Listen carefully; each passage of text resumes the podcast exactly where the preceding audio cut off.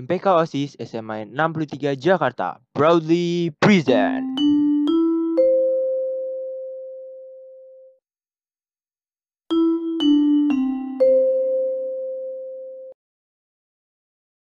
Halo Six Three Friends, kembali lagi di Six Three Talk. Di episode kali ini, gua Ria Dika Tahta Anugrah bersama partner gua. Nabila Noviani. Nah, kita akan membahas tentang me time. Yang sepertinya Six Three Friends udah nggak asing lagi nih sama kata ini. Iya nggak sih Nabila? Benar banget, teman-teman juga pasti udah pada familiar banget dong dengan me time ini. Tapi mungkin ada beberapa kali ya yang belum tahu apa itu me time. Kalau gitu, kita bakal jelasin pengertian sekaligus kasih gambaran ke kalian tentang me time ini. Di kondisi pandemi kayak gini, pasti teman-teman juga punya kesibukannya masing-masing kan? Kayak ngejar deadline tugas, atau ngerjain tugas yang numpuk, dan itu pasti ngebuat kita kadang jenuh sama kondisi yang itu-itu aja. Nah, makanya di sini me time bisa jadi solusi buat teman-teman yang emang dari kemarin itu sibuk banget nih karena ngerjain semua pekerjaannya. Hmm, sebelumnya gue mau nanya dulu nih ke lu. Emang kesibukan lu tuh ngapain aja sih? Kalau gue sendiri sih akhir-akhir ini sibuk kayak pelajar pada umumnya sih. Ya kayak ngerjain tugas, ulangan harian, belajar, dan ikut OSIS juga. Kalau lu sendiri apa? Ya kalau gue sih kurang lebih sama kayak lu. Belajar, ngerjain tugas, ngejar deadline tugas, dan ikut OSIS juga. Tapi yang menurut gue yang buat gue ngerasa gue sibuk banget itu ketika gue lagi ngejar deadline tugas. Wah, pasti kalau gitu kita perlu banget nih me time supaya otak kita juga nggak jenuh ngejalanin aktivitas yang itu-itu aja. Sesekali bisalah ada waktu buat diri kita sendiri. Benar banget ya, dan pastinya di tengah segala rutinitas dan kesibukan kita, me time menjadi salah satu keistimewaan bagi sebagian orang, apalagi untuk orang-orang yang sangat sibuk dengan pekerjaannya. Jadi, apa sih me time itu? Nah, me time itu sendiri adalah meluangkan waktu sejenak untuk diri kita sendiri dari kesibukan yang ada, guys. Yap, bener banget tuh. Memberikan waktu sejenak buat diri kita sendiri. Atau me time itu juga penting banget loh buat kesehatan dan kesejahteraan mental kita. Selain itu juga banyak banget manfaatnya. Oke, berarti time itu berpengaruh juga untuk kesehatan mental kita ya. Tapi kira-kira menurut lu penting gak sih time itu? Um, kalau menurut gue pribadi nih ya Yan, penting banget. Apalagi kan time itu merupakan salah satu cara buat kita lebih mengenal diri kita sendiri dan juga lebih menghargai waktu supaya kita tuh nggak terus-terusan buat kerja, kerja dan kerja. Karena kalau kita kerja-kerja terus tanpa waktu buat sendiri itu juga rugi loh menurut gue. Kalau menurut lu gimana? Wah, setuju bener banget tuh apa kata lu. Dan kalau menurut gua pribadi, me time itu juga penting karena dengan kita me time, kita juga bisa eksplor diri kita sendiri dan lebih bisa memahami diri sendiri juga. Nah, tadi kan kita udah tanya-tanya dan ngejelasin juga soal me time. Sekarang kira-kira manfaat dari me time itu apa ya? Dan apa sangat berpengaruh buat diri kita sendiri? Jadi manfaatnya adalah pasti pasti banyak dong yang pasti ya. Kalau gitu kita bahas mulai dari yang pertama aja yuk. Yang pertama yaitu memberikan kesempatan otak kita untuk beristirahat, menjernihkan pikiran kita, mengurangi stres sekaligus merevitalisasi tubuh. Yang kedua, meningkatkan konsentrasi dan produktivitas karena pikiran kita jadi lebih jernih. Yang ketiga, bisa mengetahui apa yang benar-benar diinginkan diri sendiri dan lebih mengenal diri sendiri. Yang keempat, dapat kesempatan untuk berpikir lebih mendalam sehingga bisa lebih efektif untuk memecahkan persoalan. Yang kelima, setelah me time, orang jadi lebih menghargai hubungan dengan orang lain sehingga kualitas hubungan dengan orang lain jadi lebih meningkat. Wah, wah, ternyata bagus-bagus banget ya manfaat dari me time buat diri kita sendiri. Dan ternyata me time juga bisa meningkatkan konsentrasi kita loh. Nah, kira-kira Six Three Friends udah pernah me time belum nih? Kalau belum, boleh banget deh langsung cobain sensasi bedanya me time tuh kayak gimana. Harus banget gak sih Nabila? Apalagi ini bagus banget buat kesehatan mental kita. Dan pastinya kan setiap orang punya caranya sendiri buat me time. Ya contohnya kayak jalan-jalan sendiri, ngelakuin hobi mereka, naik motor atau lihat city light, atau malah nonton film seharian. Hahaha. Bener banget lah Rian. Ada loh yang memang me time-nya itu suka maraton film.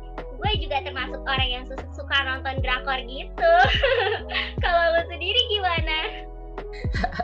Kalau gue juga suka nonton film, tapi tapi film kayak action gitu. Dan ternyata itu itu juga salah satu cara kita buat me time teman-teman. Ngomong-ngomong soal film nih, nanti tanggal 30 Maret diperingati sebagai Hari Perfilman Nasional loh. Wah, yang benar Nabila. Kayaknya seru nih kalau kita bahas perfilman dan kita juga bisa sharing-sharing juga tentang perfilman di Indonesia. Boleh banget Rian. Mungkin kita bisa bahas dari sejarahnya dulu kali ya. Karena setiap peristiwa pasti selalu diawali dengan sejarah. Kayak lu dulu sama dia, pasti punya sejarah kan? Waduh, waduh, itu mah kenangan yang masih membekas. ya udah yuk langsung lanjut aja deh. Kayaknya Six Three Friends udah pada penasaran nih sama sejarahnya tuh gimana. Oke, nah jadi perfilman di Indonesia itu memiliki sejarah yang sangat panjang.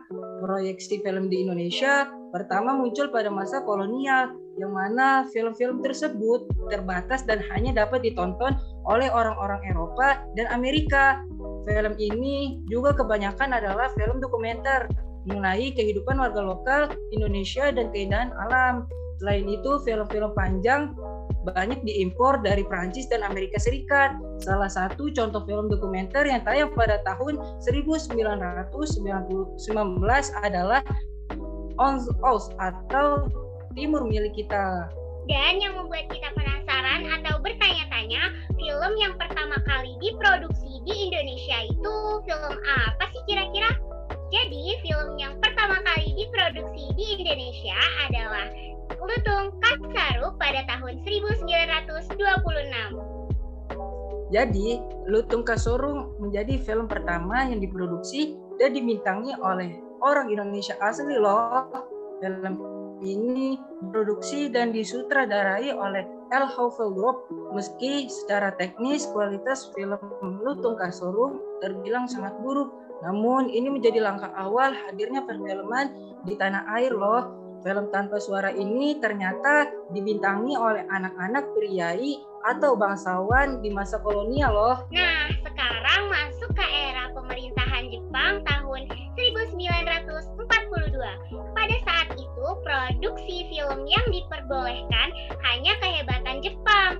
Jadi, semua film asing dilarang masuk ke Indonesia. Masyarakat bisa nonton film Jepang dan film Indonesia yang sudah ada.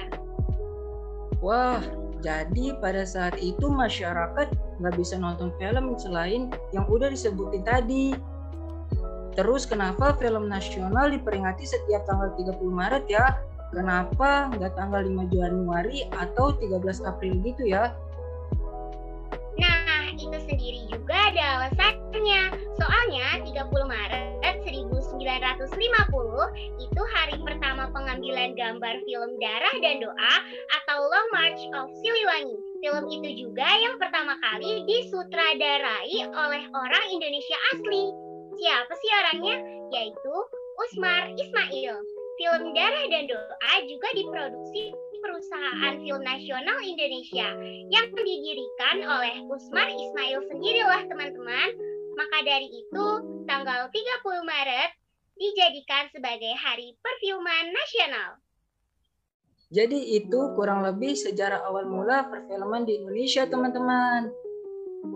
Wih, menarik banget ya ternyata dulu anak priayi dan bangsawan ikut main film. Kalau sekarang taunya anak Sultan Andara doang yang main film, si Rafathar. Oke, Jadi itu baru awal mula. Kalau sekarang gimana perkembangan film di Indonesia ya dari masa ke masa setelah tahun itu sampai sekarang apa semakin membaik Nabila?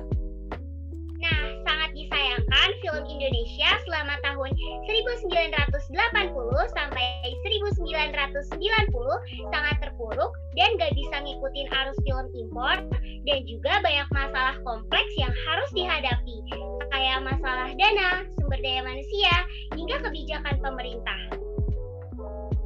Masalah tersebut dari tahun ke tahun semakin melebarkan jarak antara film, bioskop, dan penonton. Tapi pada tahun 2000-an film di Indonesia mulai berjaya kembali. Beberapa filmnya di antaranya yaitu satu Petualang Serina, garapan Mira Lesmana dan Riri Riza. Yang kedua yaitu ada film Ada Apa Dengan Cinta, garapan Rudi Sujarwo. Dan yang ketiga pasti sudah nggak asing lagi nih teman-teman. Ya pasti itu ada Laskar Pelangi yang disutradarai oleh Riri Riza. Tapi tenang aja Six Street Friends, sesuai sama perkembangan zaman dan berjalannya waktu, untuk era sekarang ini perfilman Indonesia perlahan-lahan udah mulai bangkit lagi dan semakin melesat dari sisi penyutradaraan, teknik sinematik, artistik, tema, maupun riasan dan tata busana. Aktor, aktris Indonesia baru pun semakin bermunculan dan ini memberikan harapan baru juga buat ke depannya supaya perfilman Indonesia bisa lebih baik dan bisa bersaing dengan film luar lainnya. Amin. By the way, kira-kira lu ada rekomendasi film apa gitu buat Six Street Friends? Wah, ada dong film Indonesia yang mungkin cocok buat Six Street Friends tonton. Itu ada yang pertama, Dear Nathan Thank You Salma. Itu gue rekomendasiin banget sih buat Six Street Friends. Terus yang kedua ada Yowis Band. Yang ketiga ada Ali dan Ratu Queen. Yang keempat ada Penyalin Cahaya. Yang kelima ada Pelangi Tanpa Warna. Dan yang keenam nih yang gue rekomendasiin banget buat Sixty Friends yaitu Kukira Kau Rumah. Wih, lumayan banyak juga ya Nabila. Dan itu sedikit penjelasan singkat dan rekomendasi film Indonesia. Semoga untuk ke depannya film di Indonesia bisa menyaingi film luar lainnya dan bisa membuat nama Indonesia menjadi harum lagi. Dan kayaknya buat podcast kali ini kita cukup sampai di sini aja ya. Sedih banget, gak berasa udah mau pisah lagi sama Sixty Friends. Wah iya nggak berasa juga ya. Tapi mau nggak mau kita harus bisa sampai obrolan kita hari ini. Dan semoga podcast kita kali ini bisa bermanfaat dan bisa menghibur dan juga nambah pengetahuan bagi Sixty Friends di mana pun berada. Benar banget, kita juga mohon maaf jika selama podcast tadi ada kesalahan kata baik yang disengaja maupun yang tidak disengaja.